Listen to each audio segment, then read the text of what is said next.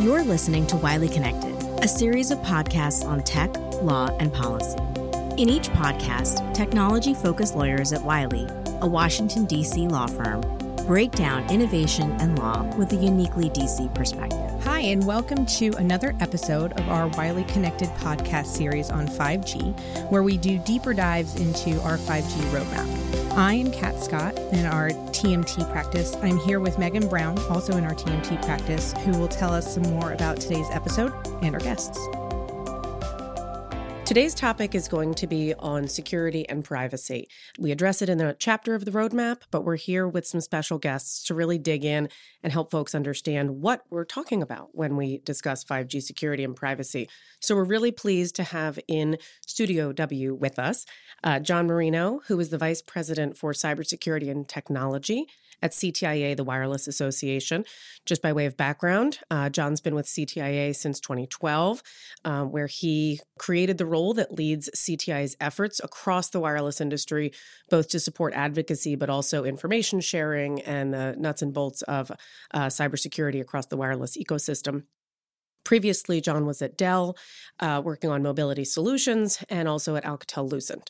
Um, we also are pleased to have with us Melanie Tiano, who's the director of cybersecurity and privacy at CTIA, where she helps push forward CTIA's policy positions and coordinates some of the work that the members are doing across the ecosystem.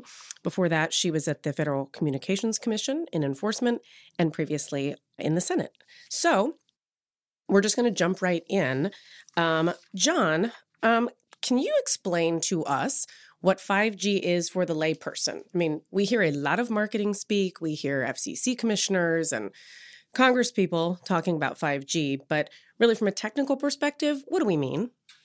What we're really talking about is the fifth generation of wireless technology. And wireless technology has been around for about 40 years. And what we're actually doing now is leapfrogging to a new generation of technology. But that new generation of technology is totally and completely transformative.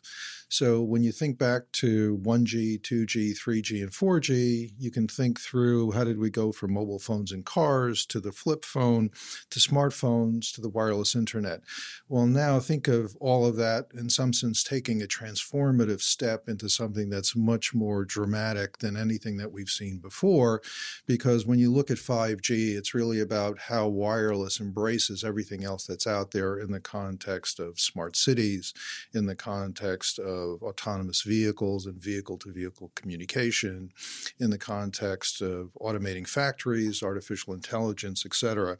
So, what we're really looking at is a completely new architecture uh, that architecture is what drives that transformation, and so that it goes beyond smartphones to really embrace all the other things, all the other devices, all the other enhancements to you know our society in terms of the availability of information and how does that information reach all the different segments that are out there. Great, Melanie. Who what are the key entities that are involved? Because this isn't something where one company is just sort of doing its thing. It's going to create the new innovation called 5G. It's complicated and it's spread out. So, who are the entities that are doing this?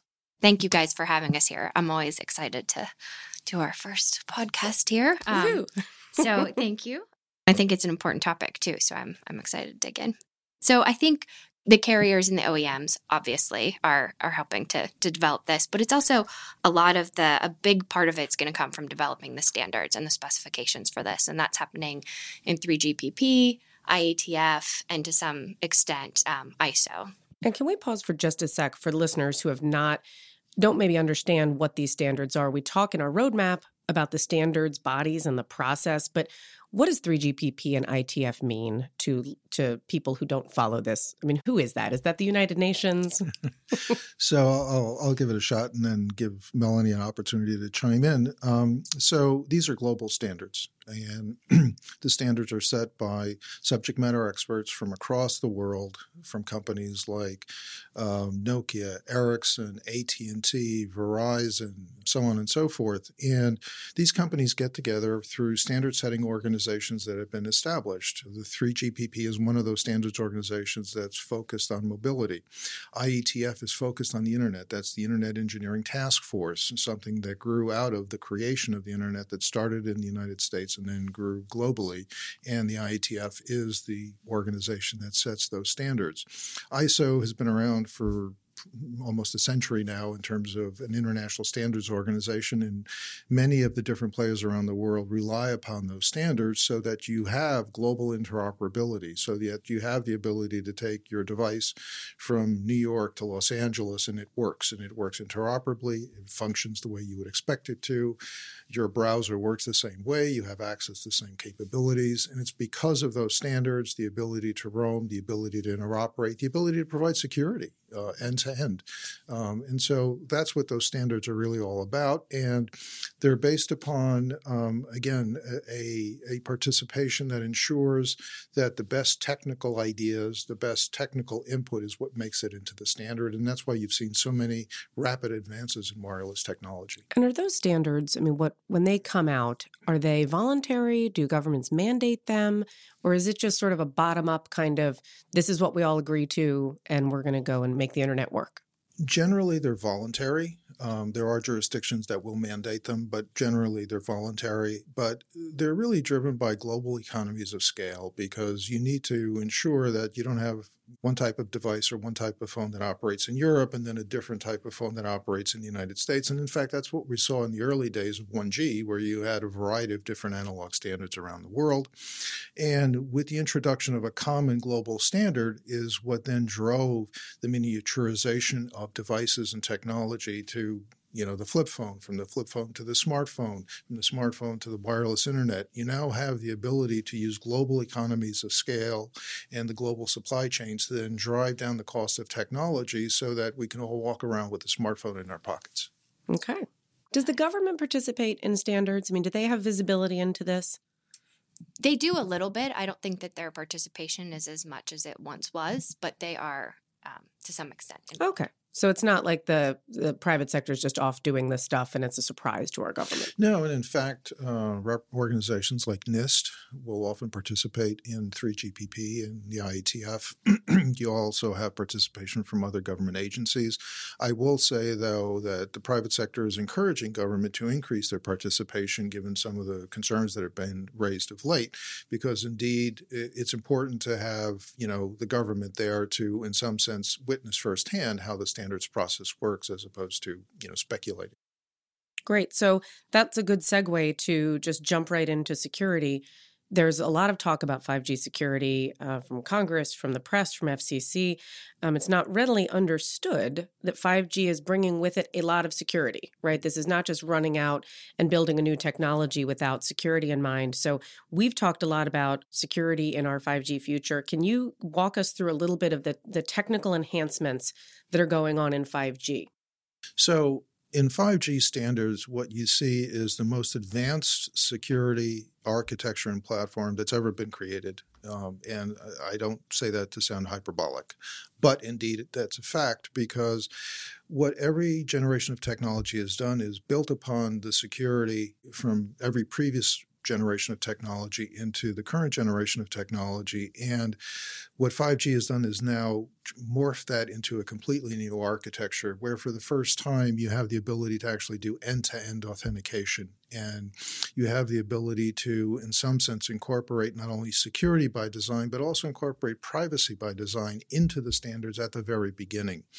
Uh, there are new algorithms there's new technologies there's new capabilities that actually allow you to deal with the massive growth that you're going to see in the number of devices that are connected to the network and by that you need a security platform that scales, that scales with IoT, that scales with smart cities, that scales with drones, so on and so forth. And in order to do that, the security platform has to be very dynamic, has to leverage technologies like artificial intelligence, in general, previous technologies was one size fits all, whereas opposed to in 5G, you will find the ability to now have flexible security of, let's say, drones versus IoT devices versus smart cities versus smartphones so that you can adapt to the application and to the use case.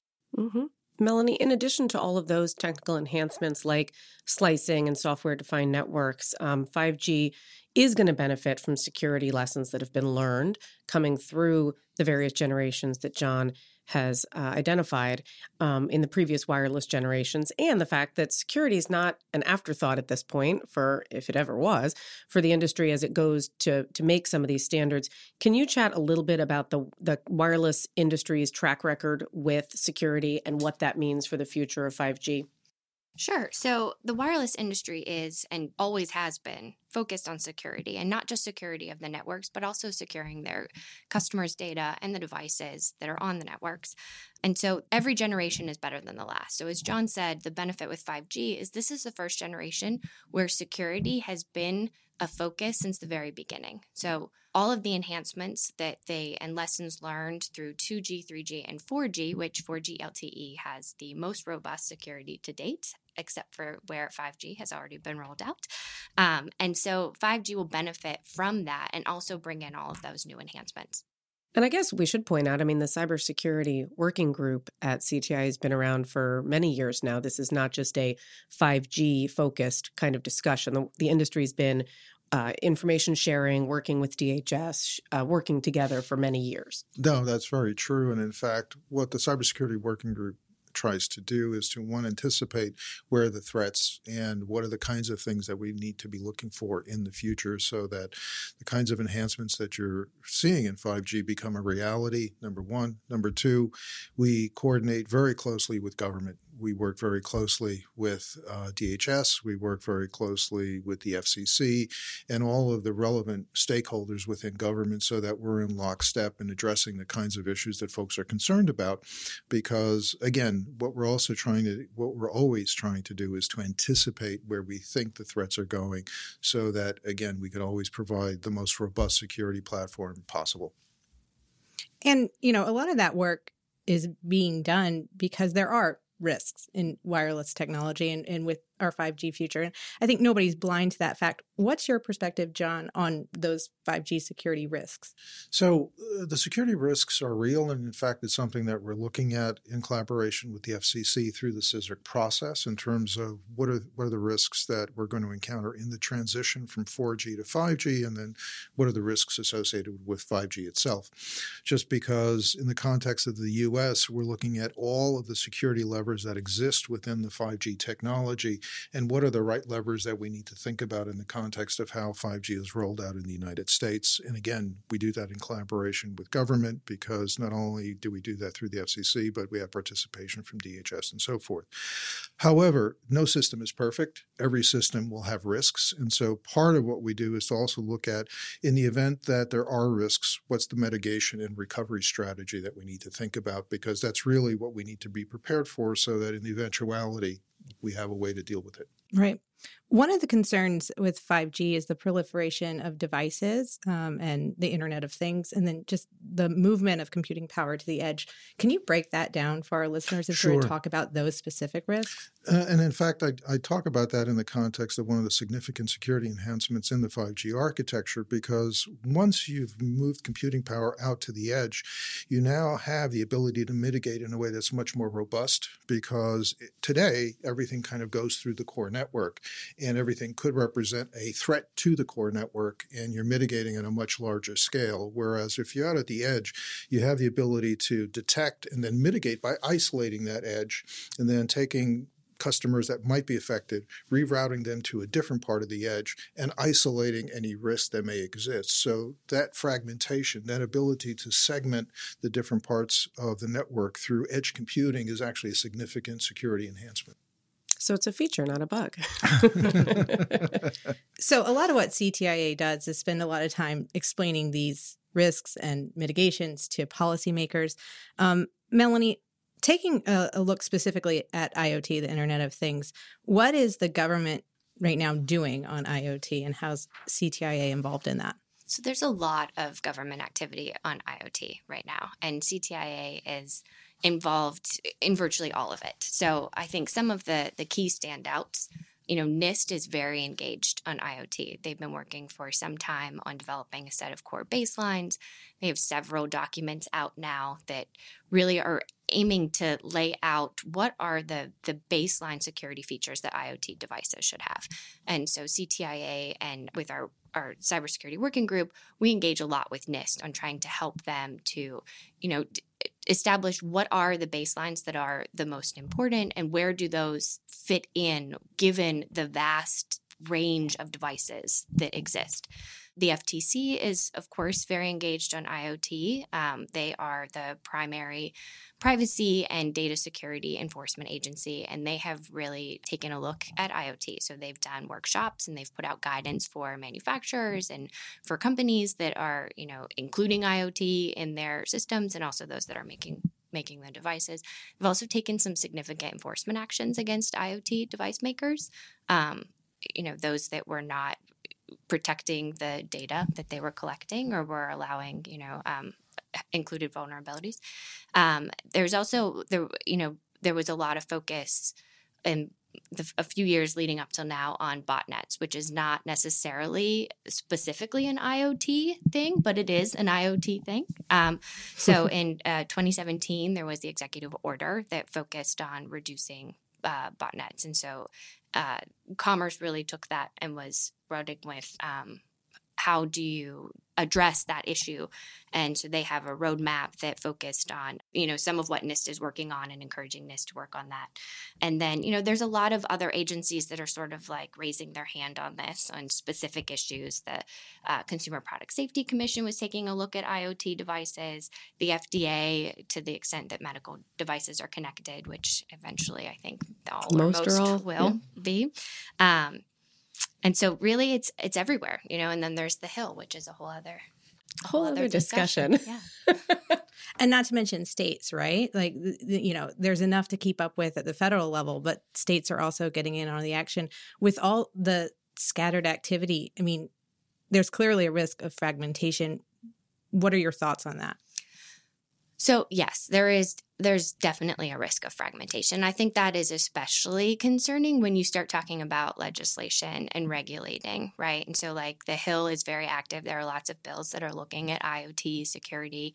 Um, and the states are also, so California and Oregon, I think, have already passed legislation dealing with IoT security. And the concern, you know, and then there's the whole international aspect, right? So, internationally, they're looking at IoT security. And so, I think there is a real concern. There are certain areas where having 50 different state laws in addition to federal laws is uh, difficult to manage but manageable and I but I think you know when we start talking about privacy and and IoT security and cybersecurity it becomes far more complicated to comply with 50 conflicting state laws. So it it's a risk. Yeah, I mean we see clients that are complying with the California IoT law and they're basically having to choose to design, you know, design devices to comply with that law.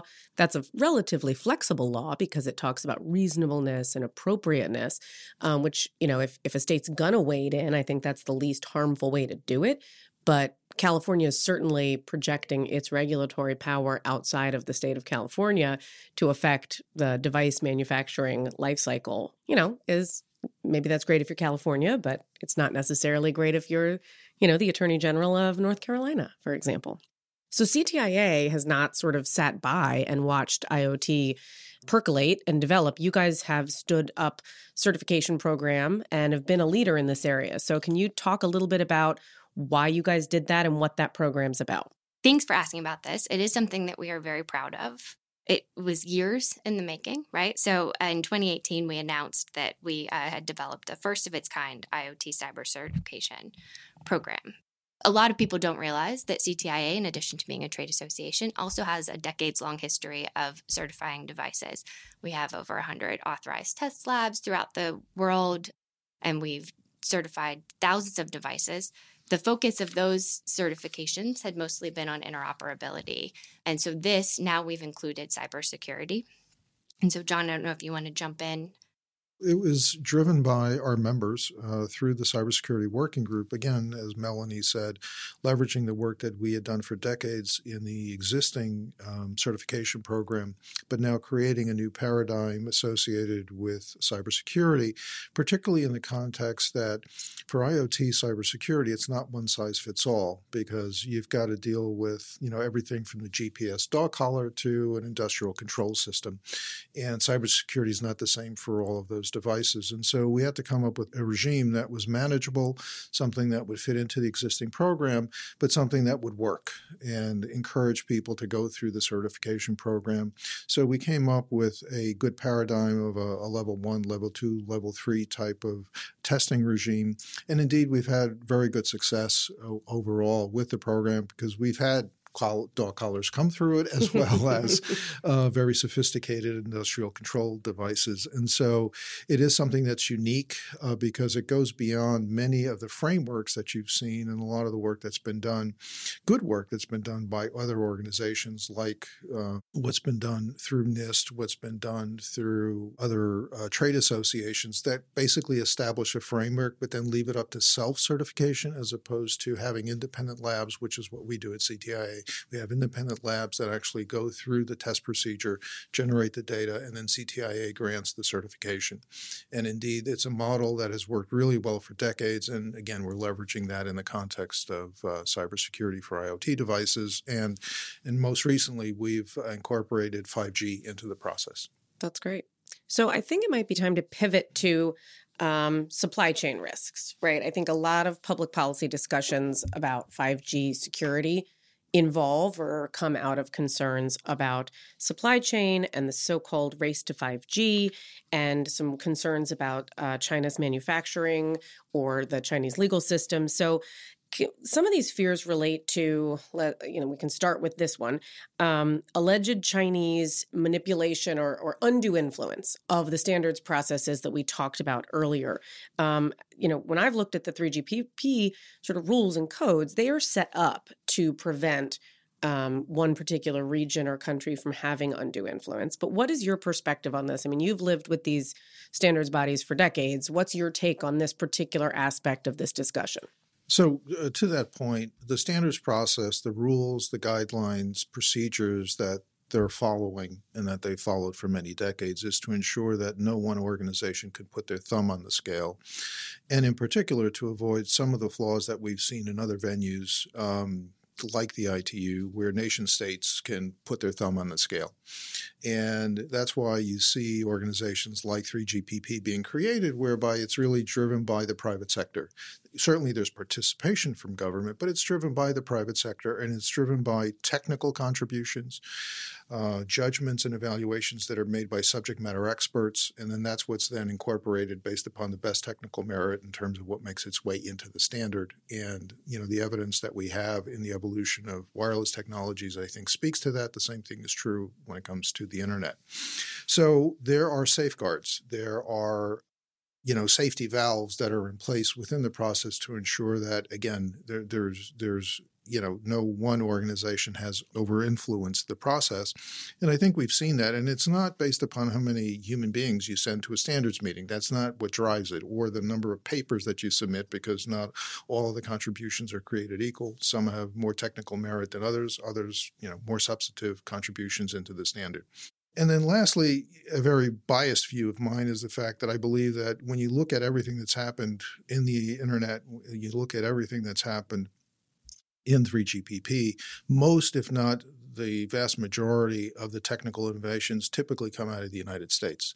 I don't think that's changed. Um, despite the number of people that go to standards meetings. And I think that that is evidenced in what you're seeing in 5G. I think that's evidenced in the new security architecture that's being introduced by 5G. And so, again, I think we can't, you know, in some sense, just allow the law of numbers to kind of provide us with a jaundiced view of how the standards bodies work. So, Melanie, what I mean, the government has a lot going on on supply chain. Some but not all of it is 5G driven, but it's all sort of in the information and communications technology space. Um, what is the private sector doing to address the concerns across the government about supply chains and, and the provenance of certain equipment, et cetera? So, for their part, the wireless industry is very proactive on using um, a secure supply chain when they're designing their networks and devices. And they're also, they have implemented risk management policies and security requirements that they then pass on to their suppliers. But there is a lot of activity happening throughout the government. The FCC is engaged, DHS is very engaged, Commerce is engaged. And so, you know, we and our members and the industry as a whole are really engaged with all of these agencies through the process. And one of the things that we've been kind of pushing them to work on is making sure that they're all collaborating with each other. Um, so DHS, for its part, has um, the ICT Supply Chain Risk Management Task Force, which is um, 60 members from the IT sector, the com sector, and government, so 20 from each, which is really, you know, I mean, it is it's big, and that's a big group, but it's great because everybody is sort of represented. So on the government side, the FCC is there, Commerce, FBI, you know, DoD, DHS, obviously they're hosting it, and so it's really been a great venue to start having those all of those discussions and pulling everyone together. And so I think what we've been really working on is trying to have that be a hub for all of these discussions to ensure consistency throughout because there is, you know, I mean these are very important issues and everybody wants to be engaged in doing the right thing and I think that to the extent that everybody can continue to collaborate and make sure that one process is is very helpful. So we are actively engaged with all of them. Yeah, I think one theme that emerged from the comments to the Department of Commerce on their supply chain proceeding, as well as the comments to the FCC on their much narrower supply chain proceeding, was the need for that collaboration because these issues are complicated. They're sort of fraught as well with foreign policy and national security considerations. So you you don't want can't have one agency sort of going rogue to do its own thing without marrying that up because it's really, from my personal opinion, it's not fair to the business community to be surprised by things, right? The planning for these networks takes a long time. Just to chime in on that, uh, and the problem that the private sector has when things become very fragmented in government is the fact that, you know, the resources that you're drawing upon in the private sector, the subject matter experts, they're, they're a precious resource. And to the extent that we can have it focused and we can have the the efforts go on in a way that's consistent and coordinated through government is absolutely essential because otherwise you're fragmenting these very precious resources that we need to deploy secure 5G, but at the same time, it's the same set of resources that have to be engaged when you're looking at supply chain security. So, so again, to the to the extent that there can be better coordination and better collaboration across government so that again things are better coordinated is much appreciated by the private sector. Yeah. Yeah. So maybe we should pivot to privacy a little bit. Kat? Yeah, absolutely. So um, I think there's a lot going on with privacy at the federal level, at the state level. I think that's an understatement. Um, what we want to do is give listeners a sense of what it all means for 5G and the IoT, that uh, ecosystem that 5G will fuel. So let's start, uh, Melanie, um, with something more on the technical side. A few commenters are are claiming that um, you know 5G will limit and reduce privacy. What are your perspectives here? Are there similar privacy enhancements like we see on the security side for a 5G future? Yes, there are just to start, I there are there is a lot of chatter that uh, 5G is going to reduce privacy, and I think that's sort of an unfair framing. I think that what 5G is going to do is to enable these millions of devices to be connected, and new use cases that I can't even imagine yet. You know, from connected cars and the improvements in telehealth and the ability to do all of these amazing things, and with that will come increased data and increase so it's a vaster area to to maintain privacy but i don't know that it it reduces privacy right? So like there's there's more data there's more devices um, which all need to be protected. And so one of the benefits of 5g it will have enhanced privacy protections um, and the most important it will be the encryption of the imsi which is a unique identifier that um, carriers use. And so that in 5g um, will now have the capability of being uh, encrypted. Right. So yeah, like we were talking about, there's a lot going on with privacy at the federal level. I think a good place to start is with NIST and its recent privacy framework that it just released, um, which is um, or promises to be a really helpful tool for industry and uh, all organizations. Can you give us a sense of why that document is so important in, in, in CTIA's role in, in the collaboration leading up to it? Yeah, so uh, to to NIST credit on the, developing the framework, they really did from the start make an effort to engage with the private sector on this, similar to the way that they engaged with the private sector on the development of the cybersecurity framework, which I think was you know very well received and is used by industry. And so I think that there is definitely promise for the privacy framework to be used in the same way they came up with what I think is a very, you know, great start, especially for businesses that are maybe don't have as mature of privacy processes in place as others to really know where to start and to take a look at what they need to be thinking about and how to develop those programs um, within their companies. And you know, that has all of the the great characteristics from the cybersecurity framework. It's voluntary and risk based, and um, you know, and and I so I think it has a lot of promise to be to really helpful to businesses as they're starting to either develop these programs or to you know take a second look or you know because i think one of the other things that we're starting to see as um, you know more and more things are connected is that companies that didn't quite realize that they were data companies are now data companies because they have you know devices and and things like that. And so there you know there are some that are kind of to their credit catching up and i think this will be a very useful tool for them you were talking earlier about NIST's work in the IoT space on the core cybersecurity baseline. I think in that area, NIST has tended to focus on cybersecurity and and make a conscious decision to set privacy uh, to the side for the time being. Do you see that changing now that the privacy framework has been uh, released and there's the, a heightened focus on privacy issues? I I think it will right? I think that they have for a long time been thinking about how to incorporate privacy into many of the you know traditional security frameworks and documents that they have. And one one thing that we've always cautioned is that privacy and security while they you know in some way are connected are also different. You know their security is is and some of the practices that are, are part of cybersecurity programs are very well established and they're a little more black and white, a little more concrete. And on privacy, it's really more of a developing area. You know, some of the the uh, policy judgment calls haven't quite been made yet on definitions and things like that. So it's not quite as developed as um, the cybersecurity side. And so I think we had been for a long time cautioning to like, you know, be careful not to merge those two too early. Um, now, as I think that NIST is is starting to think and more you know formulate their thoughts on the privacy framework i'm sure that we will see them incorporating that more but i still think we we need to be cautious with continuing to recognize that there are differences there.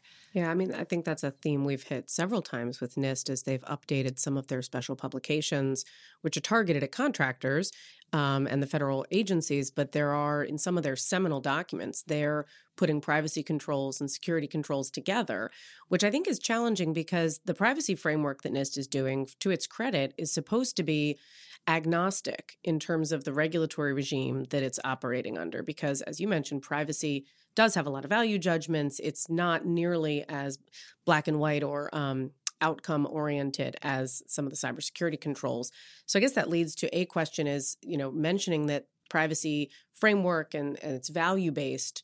Is it time now to move to federal privacy legislation to actually answer some of those values questions that seem to be in there? Oh yes, um, that is like I I think that we we desperately need comprehensive federal privacy legislation. Um, you know, that we're seeing so you know we have CCPA and we you know Washington is close to passing a privacy law. So there you know there are many states involved. There's international aspects to privacy. And I think it's time for that there needs to be a comprehensive federal privacy law that treats that focuses on the data and not necessarily the different types of companies or the different sector or the different technologies. Um, but you know really like takes a look at the data and the sensitivity of that data and you know the time is yes definitely now well it's funny we were at a privacy event uh, recently and w- one of the speakers actually the, the sort of instructor sort of person was saying that no the, the, the big companies don't want federal legislation. They want to remain unregulated. And I had Kat and I sort of had to hold our giggles. We're like, no, everybody wants federal legislation now. Well, and I think, you know, NTIA uh, put out their request for uh, comment or information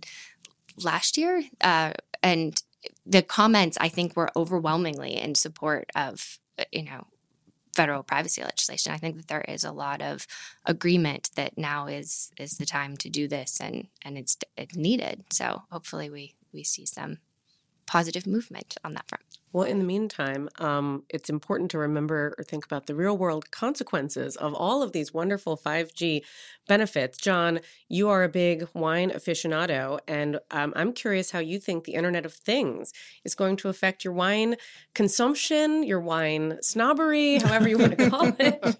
but there's a lot there. This is the hardest question of the day. Uh, but no, it's it's an interesting question because, um, like everything, 5G will touch even the wine sector. and uh, when you look at what are some of the improvements that it could bring to the farming industry as well as the cultivation of uh, the wine industry? I mean, everything from soil sensors to weather sensors to automated vehicles that facilitate the harvest, uh, advanced fermentation monitors to help assess the maturity of the wine so that you get it at the perfect bottling time so that it ages properly in the bottle, so on and so forth. Those, those are all wonderful things that only 5G could bring to the fore to the wine industry. And again, again, I'm looking forward to it because indeed, I think it, it'll be the benefit of the industry. It'll be benefit of all wine aficionados globally. Wonderful. Well, on that note, uh, we can go and grab a drink later. Um, thank you both for joining us for this episode of the Wiley Connected podcast. It's delightful to talk with you about 5G and all of the fun things that are going on and try and bring a little clarity to some of these discussions that are going on in our public policy world in DC. So thank you very much. Thank you. If you enjoyed this episode of Wiley Connected, we encourage you to subscribe, rate, and leave a review on iTunes and SoundCloud. For additional resources and materials, head over to wileyconnect.com. Thank you for listening. The views, information, or opinions expressed during our podcast are solely those of the individuals involved and do not necessarily represent those of Wiley Rein LLP and its employees. The material contained in this podcast is not intended to be and is not considered to be legal advice. Transmission is not intended to create, and receipt does not establish an attorney client relationship.